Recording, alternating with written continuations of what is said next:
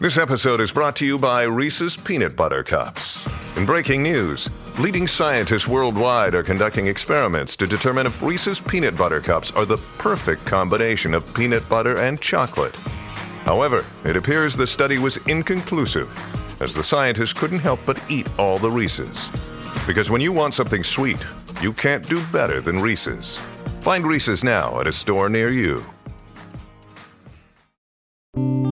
Look, Bumble knows you're exhausted by dating. All the must not take yourself too seriously and 6 1 since that matters. And what do I even say other than hey? well, that's why they're introducing an all new Bumble with exciting features to make compatibility easier, starting the chat better, and dating safer. They've changed, so you don't have to. Download the new Bumble now.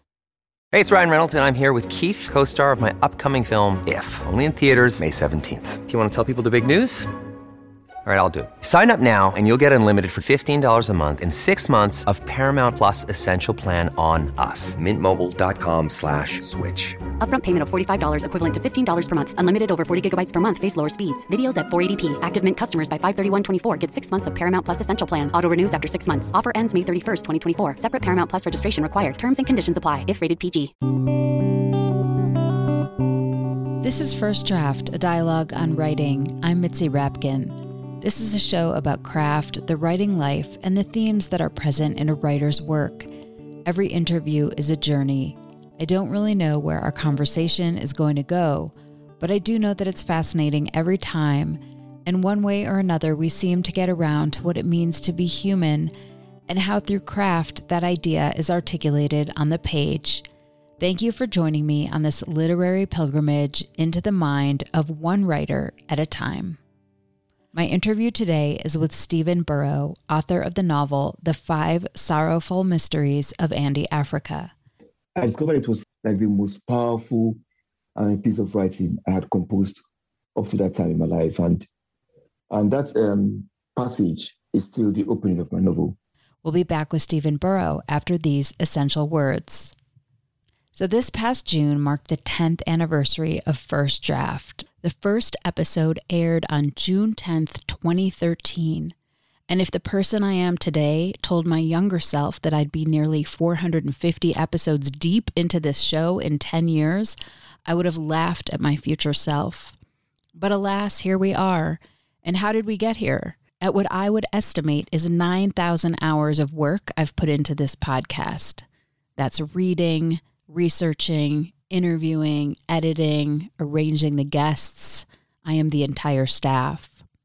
And I guess the answer is how did we get to 9,000 hours? Is a mixture of insanity and blind but ferocious dedication to sharing conversations about craft and literature. This isn't AI, folks. This is weekends where I sit and read, and so many things in my life that get fully ignored for this endeavor. And I honestly consider it a gift to the world. It's a place where my passion and I hope some amount of finesse and skill marry together to offer this conversation you're about to hear directly to you in the intimate way that audio works. And if you get anything out of this episode or the hundreds that came before, or hopefully the hundreds that will come next, I am asking you in the most honest and authentic way I know how to please support this show. While I love making it and talking to authors, and the entire endeavor fills me up, it does not pay the bills. And if we want to support art in this world and conversations about art and lift the curtain up and really talk about how art gets made, well, your support will help keep this show alive. It's here today because of listeners who became supporters. And that's the truth. So I'm asking you to bolster this rich dialogue, this juicy material with financial support. It's not easy to do, but sticking with this for 10 years wasn't easy to do either. And it's not going to be easy in the future. But if nothing else, it's reliable and consistent. With every episode, I lean into the values of honesty, vulnerability, curiosity, and connection. I think about them as I create this show, and I hope you can feel them in the content. I simply cannot take this time to create First Draft without your support. Please join me on this journey by becoming a donating member to the First Draft community. You can support the show today at patreon.com slash firstdraftwriters. You can donate on a monthly or annual level. As a thank you to my patrons, you receive access to cuts from the interviews that didn't make it to the final show, ad free, pitch free episodes so you won't have to hear this again, and writing tips from my guests. Again, you can become a supporter by going to patreon.com slash firstdraftwriters. That's P-A-T-R-E-O-N dot com slash firstdraftwriters. Please stay tuned. At the end of the interview, I'll offer recommendations on an episode in the archive that is similar to the one you're about to hear. And please rate the show on iTunes and tell everyone you know to subscribe. Thank you for your listening support. And thank you for being here with me today, right here in this moment. And on to the 400 something episode. My interview today is with Stephen Buoro, who was born in Nigeria and earned an MA in creative writing from the University of East Anglia, where he received the Booker Prize Foundation Scholarship. He lives in Norwich in the United Kingdom. His novel is called The Five Sorrowful Mysteries of Andy Africa and tells the story of Andrew Aziza, who is 15 years old, growing up in Nigeria with a single protective mother. Andy fantasizes obsessively about white girls, especially blondes. When he's not in church, at school, or hanging out in town with his friends, wishing to become one of Africa's first superheroes, he's contemplating the larger questions with his teacher, Zara, and his equally brilliant friend, Fatima, who has feelings for him. Together, they discuss mathematical theorems, black power, and what Andy has deemed the curse of Africa. Andy falls in love with the first white girl he meets at a church party, but then multiple crises unfold as a stranger claims to be Andy's father, an anti Christian mob has gathered, and Andy must come to terms with his identity and his continent. We began with Stephen Buoro sharing the inspiration and origin of his novel.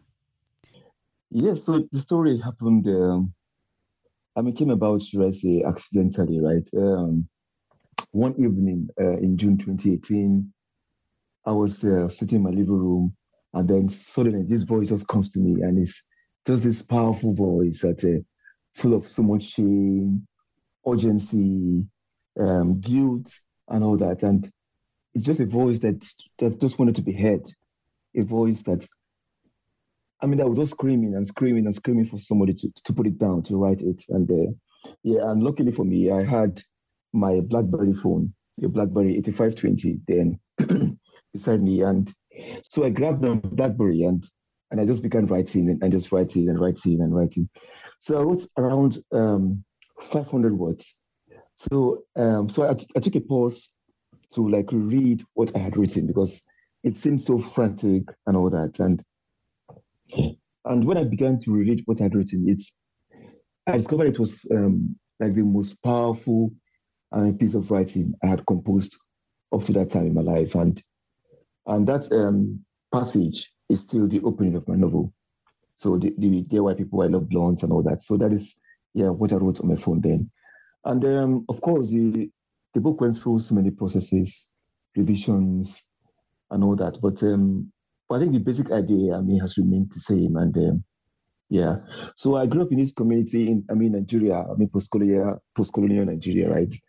um, where I mean, there's this huge inundation of Western culture. Um, this, I mean, this huge presence, of course, of the legacy of colonialism and uh, and and again, Nigeria, my country, is like five or so countries merged together, forced to be together to form to be a single country, and and so just like how my character Andy is trying to um, unravel, discover his identity, um, so also my country is. So, and not just my country, even the African continent, or just trying to discover itself and what it is. And yeah.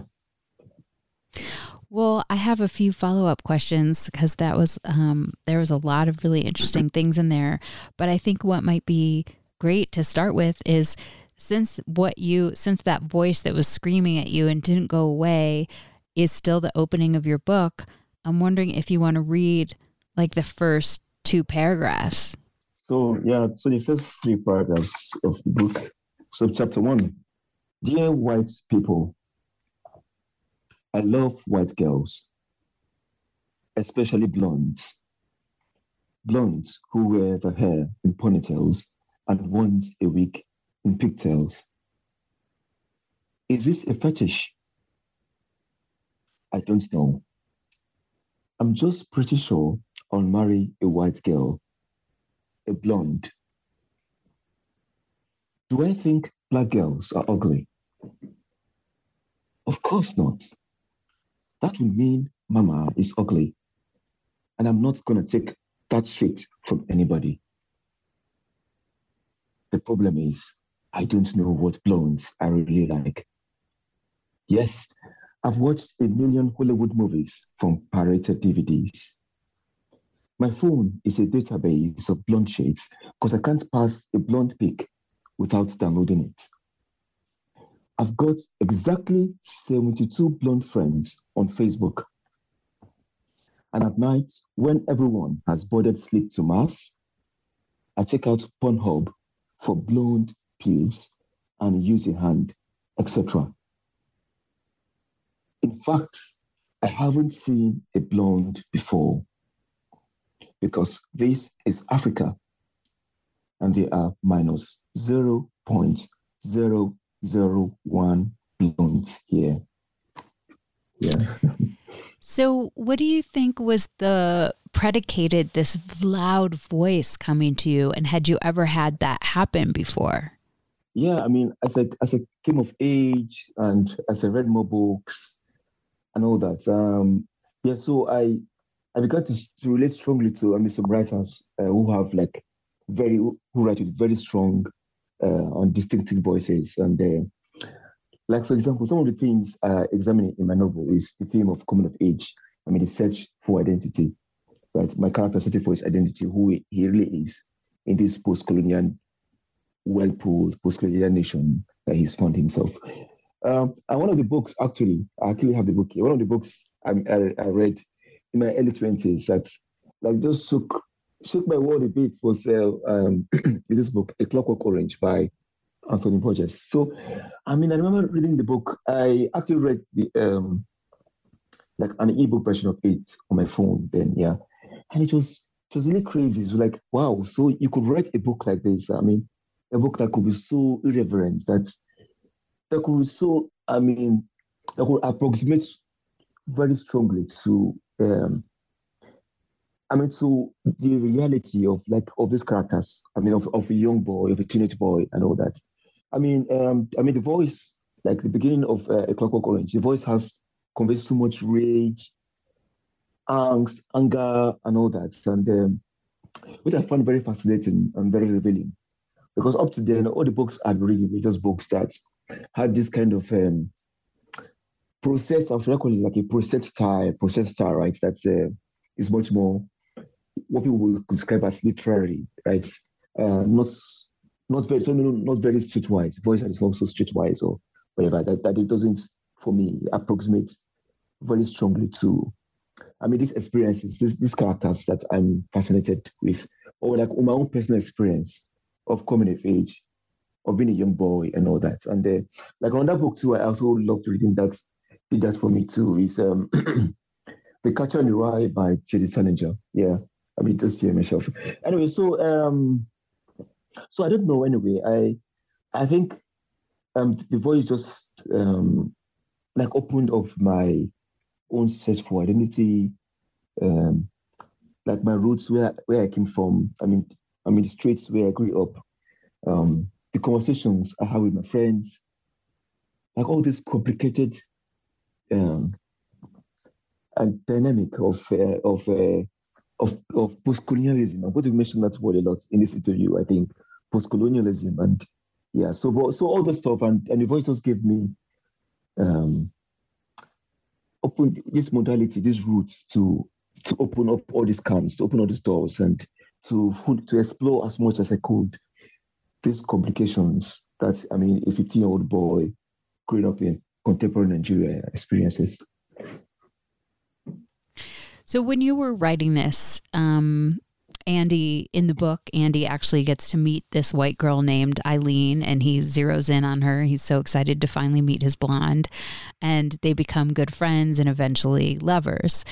And I'm wondering for you when you were writing this, if at all, or how much Eileen was just a symbol of the colonialists. Like, how much was she, was him falling in love with her, this desire maybe to be in this other world other than Africa?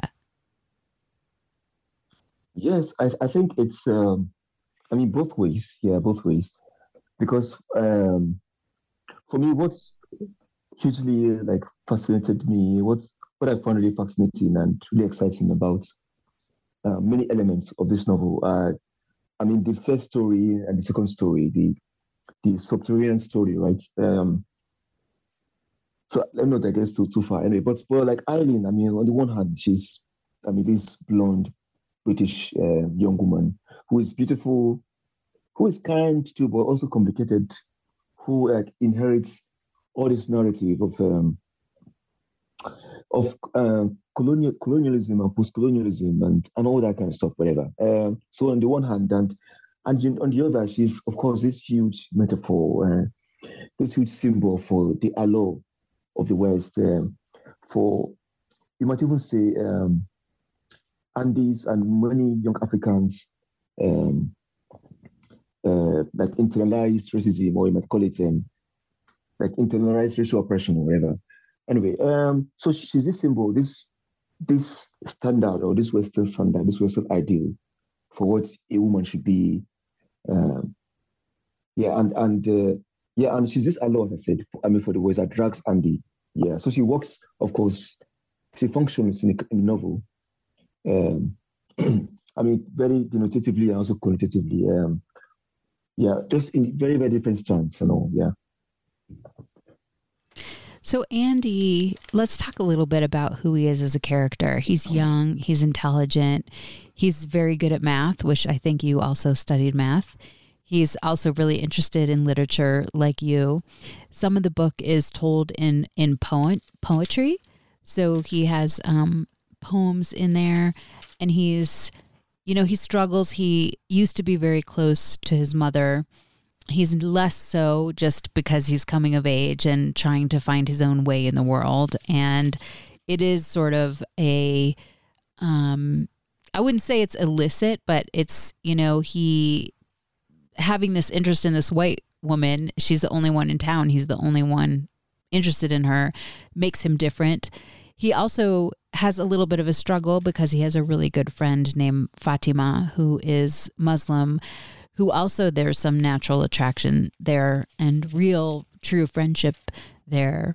So as you were writing Andy on the page, especially as you were saying this voice came to you and it's told in first person, can you talk about your experience of writing him and I am not assuming at all that he's you, but if there's elements of of you in him, like how you parse that out to make this full character? So um, in terms of um, like my like relationship with actually my own protagonist, right, with Andy, and like how we relate, uh, I mean, to each other. Um, like, I mean, I wrote the first draft of this novel very quickly, and it's and it's much more different, yeah, in comparison to, I mean, what what what we have now here anyway. Um, I mean, the least strong similarity. It's just uh, like the beginning and maybe the ending. Um, so, um, but in, like, I mean, that first draft didn't quite work as as well as I wanted it to, um, and it just seemed not to be like a story that was fully coming from me in a way. Like, I mean, I don't mean it mean in terms of, I mean, having autobiographical elements and all that, but like in terms of um, not having me much of me inside in in, in novel. I'll give an, a, a very good example. Um, so like when writing the book, one of the greatest breakthroughs I had, only in the second, like second iteration of writing the novel, was realizing that um, like my great passions, my my passions in interest in like mathematics, poetry, literature, and philosophy too. That uh, there could be, I mean, wonderful tools for Andy, my narrator, to to employ, to use in his um, unraveling of himself, in his um, discovering for himself, creating for himself, like a post-colonial identity, and and unraveling his world, understanding his world, the I mean the paradoxes, the ironies, and all that of I mean the post-colonial world of being a Nigerian, being a young African boy, and all that. So so it was very revealing for me, and and I went deeply into that here, and you would see that like some mathematical theorems, also mathematical ways of um, so mathematical frameworks, I would say, like you know, of looking at the world and in, in the novel. Yeah, so so that, that was a huge breakthrough, and to bring as much of myself in a novel while trying to like to help me to access this fictional character that I'm trying to repeat. Um, and that was hugely, truly helpful because um, it helped to, re- to reduce the gap, I would say, from who Andy is. I mean, as a teenager, I, I, I didn't have this kind of life that Andy, Andy had anyway. I mean, some elements of his life, of course, are like are mine. I mean, some of those paradoxes of the whole post-colonial experience.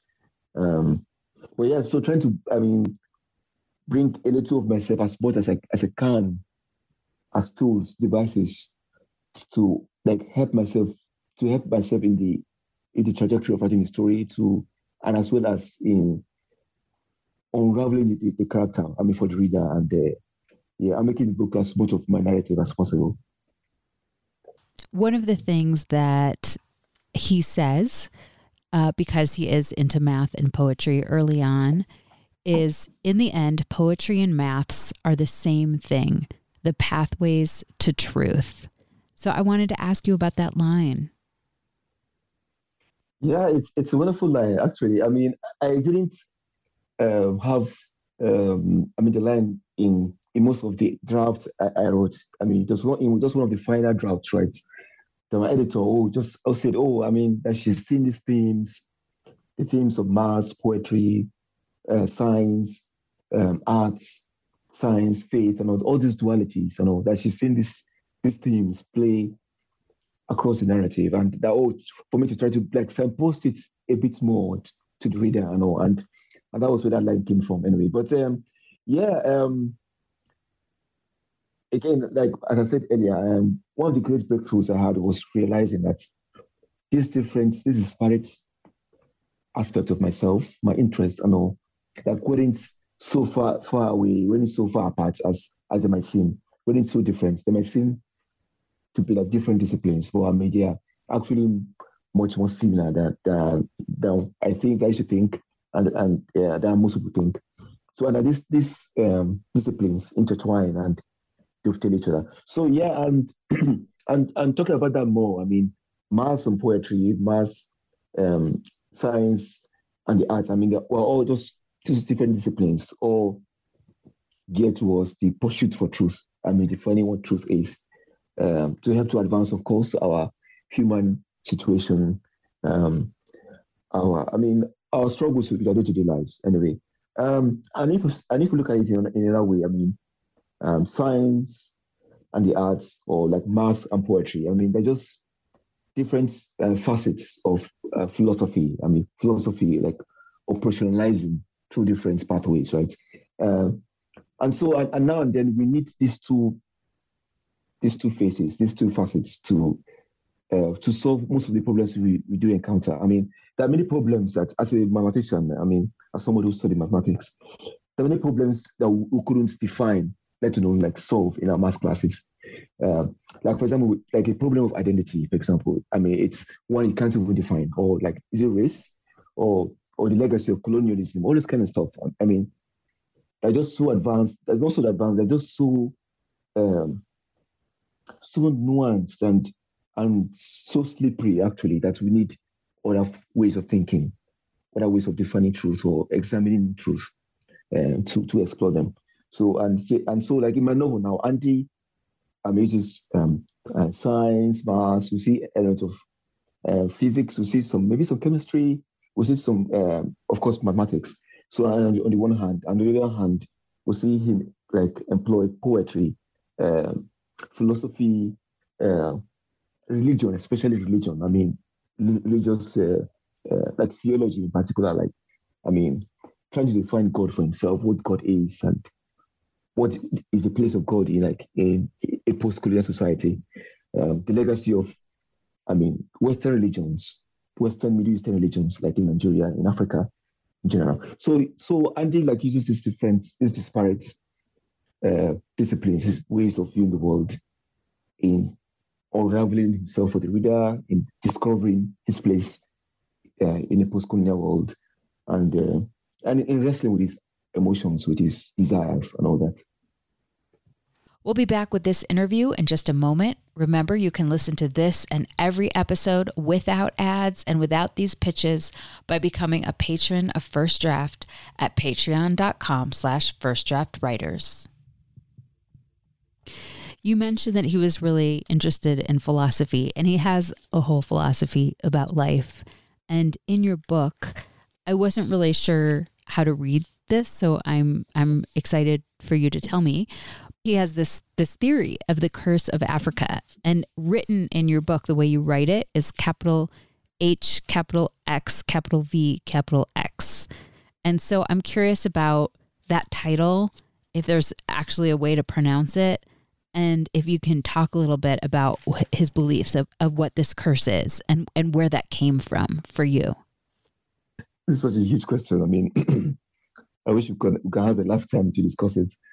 Yeah, in terms of HXVX now, like uh, my supervisor, he pronounces it as HexVex, right? Hex, cause, and vex, and the vexing about the cause, right, of Africa.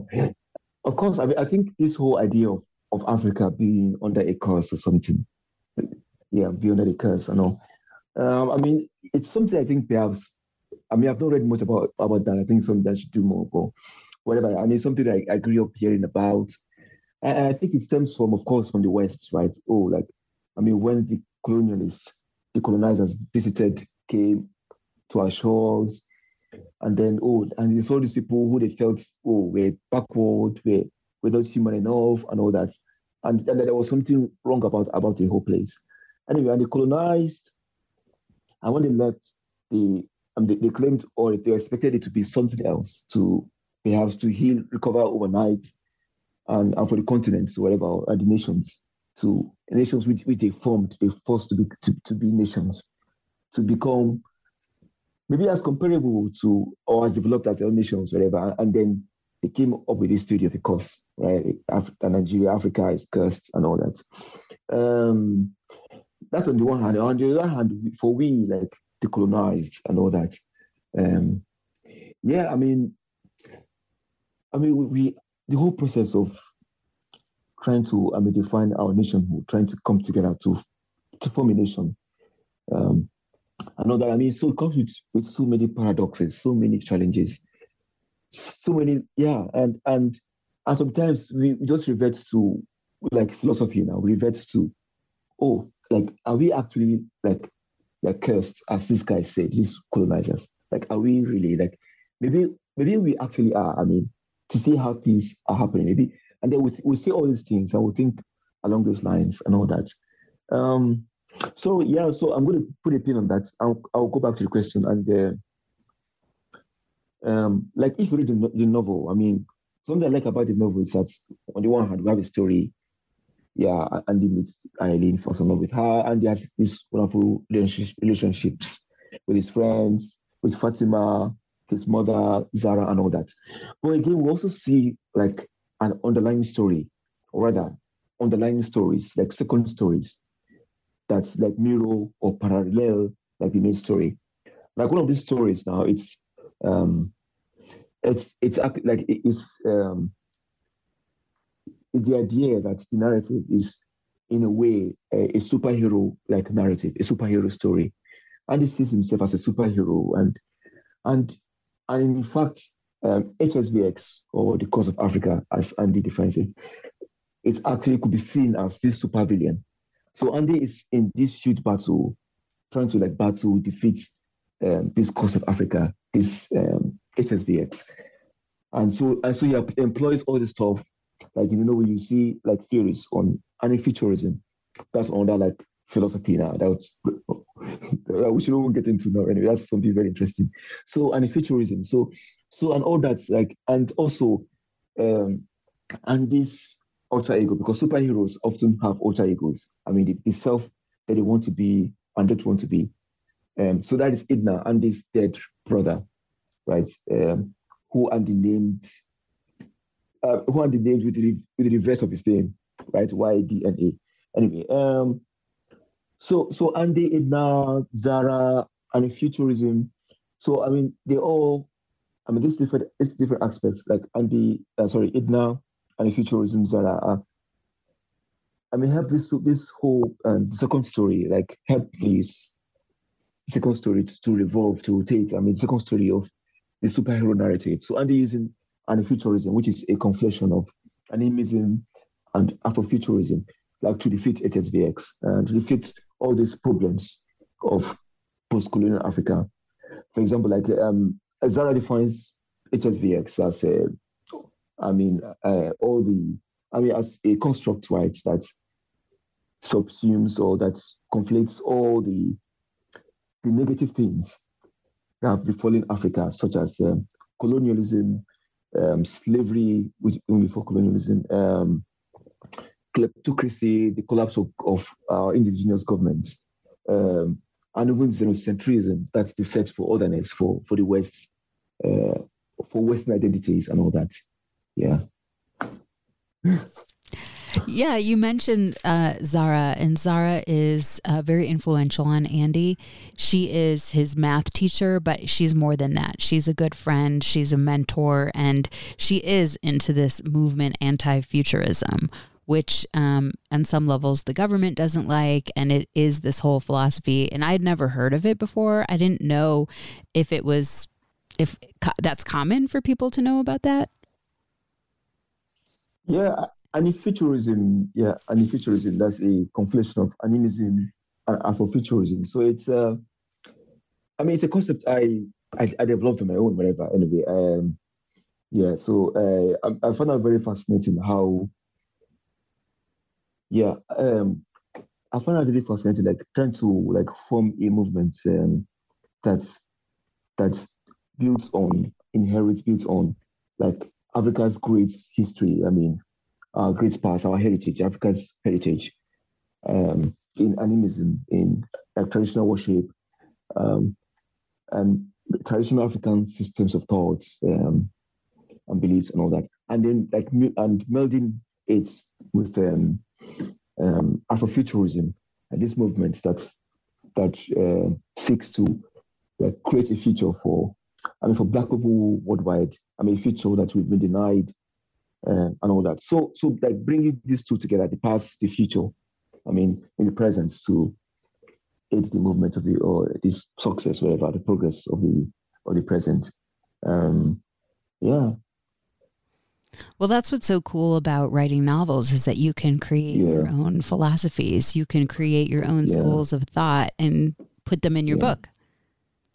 Exactly, exactly, and and uh, like many characters in the novel, for example, I mean, many other characters like Andy himself, his friends, Fatima, and Umm Eileen, like they just came as part of the story, right?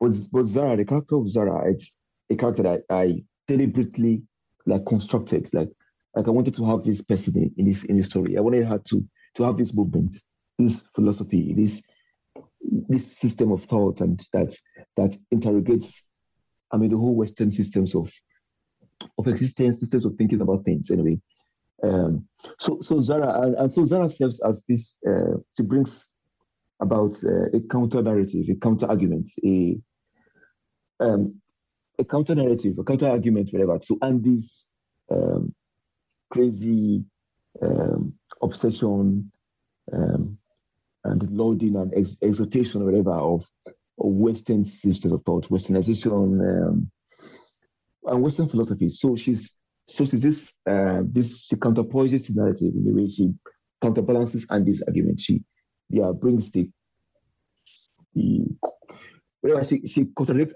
Andy's views, and because I wanted to have again to pursue this uh, thread, this whole narrative thread of duality, and this motif of duality. Um, and not just to have Andy say, "Oh, blonde, blonde, Eileen is Seraph, Eileen is the most beautiful person in the world. Eileen is whatever. And the West is the perfect place. West is all that. But to have, yeah, to, to bring a counter narrative to that, and so that um, like the book becomes much more balanced. Um, um, of course, I'm doing that without trying to judge, without trying to preach, uh, because I, I, don't usually like novels that seem to have like just one train of arguments, right? Um, I feel a novel should be. I mean, it depends on the novel, but I think in general, novels should be fiction should be as objective as possible in, in its representation or in its mimesis, whatever, of the world and all that. Um, yeah. I think what's really interesting talking about that duality is like in the end, if it's okay to say, they have to make this decision if they want to go to the Western world. They're making a decision to call the man, as he's known in the book, who can get them across the border, who can get them basically through the the desert and into Spain. And they decide to try. And so in a way he's like fighting this curse, but then is he giving up on it because he wants to go to this other new world, this other new life? Hmm. Um, in, in the novel, Andy says, uh, I think in the third chapter, where he characterizes HXVX um, because the curse of Africa, he uh, he claims and he claims that I mean HXVX is so powerful, it's so I mean HXVX is like a hyper object. Uh, I mean so huge. It's this, this planetary force that is a huge shadow like covering the continents that yeah. I mean that it's just impossible to defeat. Perhaps a kind of a, a Sauron, whatever, in the Lord of the Rings, or or yeah, or a, or an em- Emperor Palpatine in Star Wars, right? Whatever maybe even more than that, uh, more than these these uh, characters, because like I think Andy gives a formula in the third chapter where he says um, HXVS, HXVX or XVX, the yeah, the cost of Africa is equal to um, I think Thanos, right, plus Sauron, uh, raised to power infinity plus yeah, raised to power infinity and all that, whatever. So um, so Andy feels, I mean, this this this chaos of Africa is so powerful that it's just impossible to defeat. And and then the best way is to actually to flee from its reach. That is to flee from the continent and the and um, yeah, I, I don't know. It's it must yeah it might, it might be pessimistic anyway in, in sense because like if you look at what is going on in my country now, I mean things are getting worse and worse.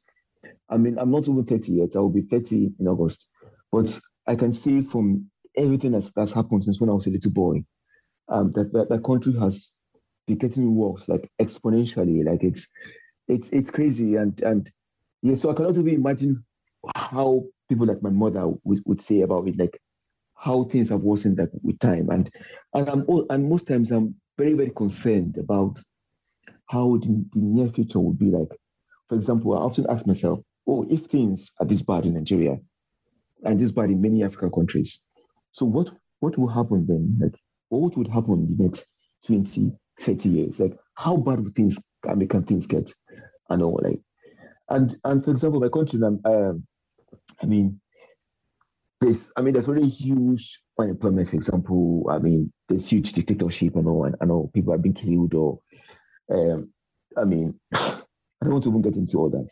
But I mean, many crazy crazy things are happening there, and and and the population is is still even increasing, like exponentially. See, I think Nigeria will be like in 2050, will be like one of the top two or top three. I don't really know the number, but one of the top top most populated countries in the world. And, and then you, you imagine like like what would the country be then? I know. And so for many people anyway, um, the only option is to actually to flee, to actually to run away. And uh, yeah, that's the only way. I mean, they could defeat this curse, right? This curse plaguing our nations, our continent, you know. Yeah, which is very sad. We'll be back with this interview in just a moment. Remember, you can listen to this and every episode without ads and without these pitches by becoming a patron of First Draft at patreon.com slash firstdraftwriters. Can you share a passage from an author that speaks to you or influenced you as a writer? Yeah, so um, earlier in the interview, I mentioned um, The Clockwork Orange. Uh, I mean, I've read so many other books. I mean, I mean, read passages from so many other books. Um, I mean, for example, I have my things fall apart here, and it's it's a book. I mean, I read it as a teenager, I think around 13, and it's hugely influenced my writing. You can see how old and all it's broken it is, and all. Yeah, but uh, yeah, but I think I'm going to read from um, A Clockwork Orange because uh, it's one of those books that like leads the fuse for me, right? Um, I mean, for my novel, that's like just put some interesting ideas in, in, in my head, right? And uh, and my book also intertext, intertextualizes elements of uh, this book. Like Andy calls his friends droogs, which is what um, Alex calls his friends uh, in this book. So I'm going to read from um, the first chapter. In fact, the opening of um, the opening of A Clockwork Orange. What's it going to be then? Huh? There was me, that is Alex, and my three droogs, that is Pete, Georgie, and Dim. Dim being really dim. And we sat in the Korova Milkbar, making up our rhapsodics, what to do with the evening. A flip dark chill winter bastard, though dry. The Korova Milkbar was a Mik plus Maestro, and you may, oh my brothers, have forgotten what these Maestros were like. Things changing so scurry these days, and everybody very quick to forget. Newspapers not being read much neither. Well, what they sold there was Mik plus something else. They had no license for selling liquor, but there was no law yet against prodding some of the new vestures which they used to put into the old Moloko. So you could pit it with Vellocet or Symptoms, symptoms Max or Drencrom or one or two other vestiges, which would give you a nice, quiet, quiet horror show 50 minutes admiring Bob and all his holy angels and saints in your left shoe with lights bursting all over your mosques. Or you could pit milk with knives in it, as we used to say. And this would sharpen you up and make you ready for a bit of dirty 20 to 1. And that was what we were pitting this evening. I'm starting off the story with. Yeah, so as I said, I mean, it was a really wonderful opening. I mean, when I read it, then I think I was like 20 or 21, and it was like, like seriously. So you can do this in a book, and you can be so streetwise. You can be so like you, can plausible create your own words, and uh, you can textualize so freely and all that. You can, yeah, and it's just just so wonderful, and uh, yeah, really wonderful. Yeah, really wonderful piece. Can you read something you wrote? Maybe it was tricky or hard or changed a lot from the first draft or something you liked? Okay, so um, so I'm going to read about. I read from a passage uh, from a novel that that was like quite tricky to write. Um, yeah, I think this went through like a number of drafts, so much writing and all, and all that. Um, it's a very key scene in the novel in the I think in the twelfth chapter. So in this scene, Andy um, it was from Andy like an, an island. It's actually, I mean, a sex scene. So I'm not going to actually read um, where the sex begin, where the sex begin to happen, right? So I'm just going to skip from that part. I'm going to read read from um, the beginning of the scene and and a little bit after like the sex, whatever. It's like that didn't fully happen anyway. So um, so it's a very important. Uh, um, passage in the novel because um, it's from this passage from here that uh, that Andy begins to like strongly question his obsession, I mean, for whiteness for for Eileen. Um, it's a kind of like a bridge between who Andy was right at the beginning of the novel, yeah, and who Andy like becomes, and uh, so yeah. So I'm going to let me read from from from uh, from that part of the novel. We are watching Eileen's favorite film, Avant la Lettre.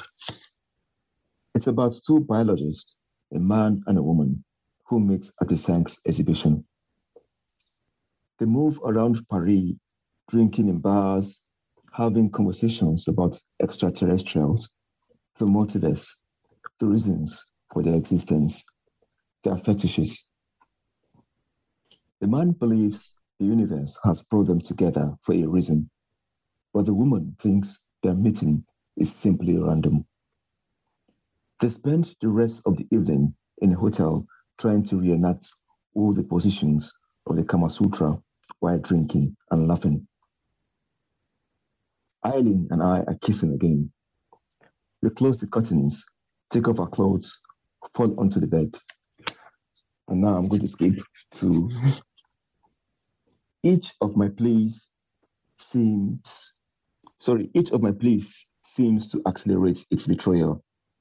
I tell her sorry and sorry and sorry and sorry and sorry and sorry. She says nothing. I sit back on the bed, stare at nothing. Through a small hole in the curtain, I see a protester with a placard, her body painted cream, white, cream. The guilt I felt earlier rises inside me, metastasizes. So that is that. Do you want to say anything more about why you chose that? Yeah, I chose that because, as I said, um, it was I mean a very tricky scene to write. Um, like my editors kept sending me back, oh, like this scene, like it's not fully working.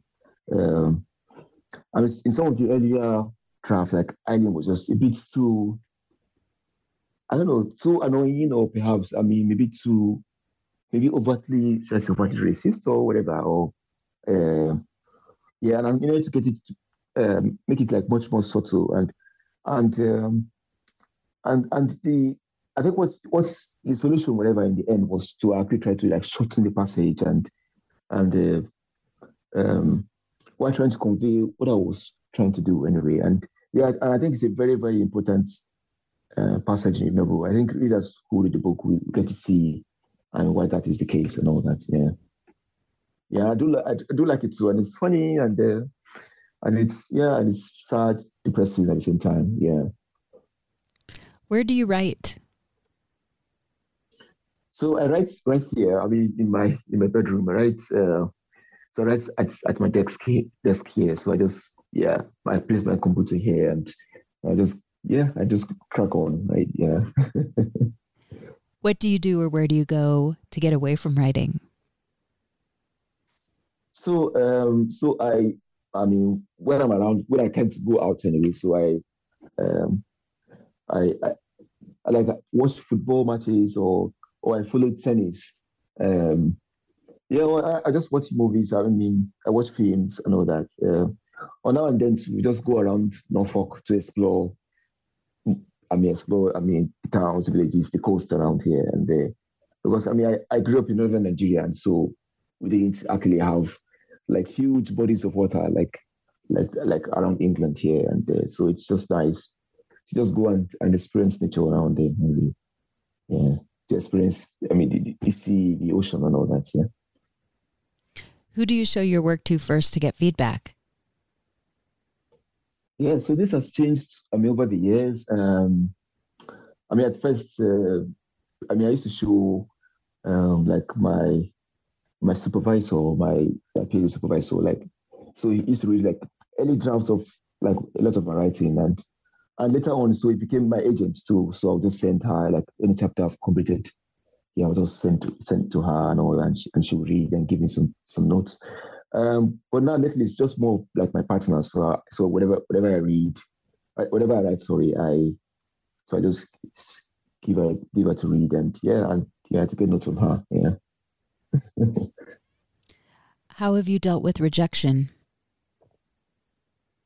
Yeah, so I mean, rejection is tough, you know, and yeah, but and but I always try to remind myself, oh, why I'm doing this, right? Um, because I mean, I just have to write. Like, there's, there's just nothing else for me, nothing else for me to do. I mean, um, nothing else that I'm, I'm, I'm this good at. I think whatever, uh, uh, and I'm this passionate about, and uh, yeah, so after a while, of course, I mean, you get rejection letters and all, and and you take a few days, you don't do anything, and and then you shrug, you come back to writing, and I mean, you come back to doing it because you remind yourself why you do it because I mean, you love it, and you do something that's so deeply in, inside you, and and you can't just yeah, you can't just stop doing it anyway.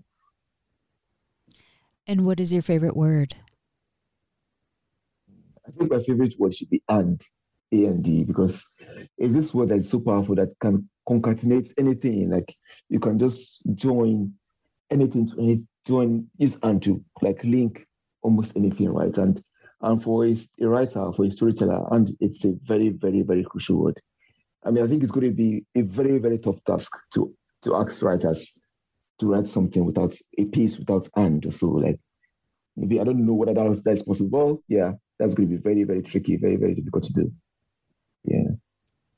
Thank you so much for your time. I really appreciate this conversation. Yeah, thank you so much for having me. It's been wonderful talking to you. Thank you.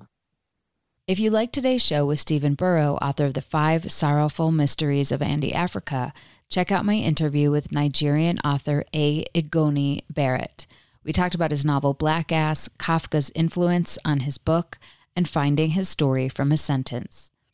You can find that interview in the entire First Draft archive of more than 415 interviews at firstdraftwriters.com. You can stay tuned to First Draft on social media on Facebook, Twitter, and Instagram. Just look for First Draft ADOW. You can email me at firstdraftwriters at gmail.com anytime.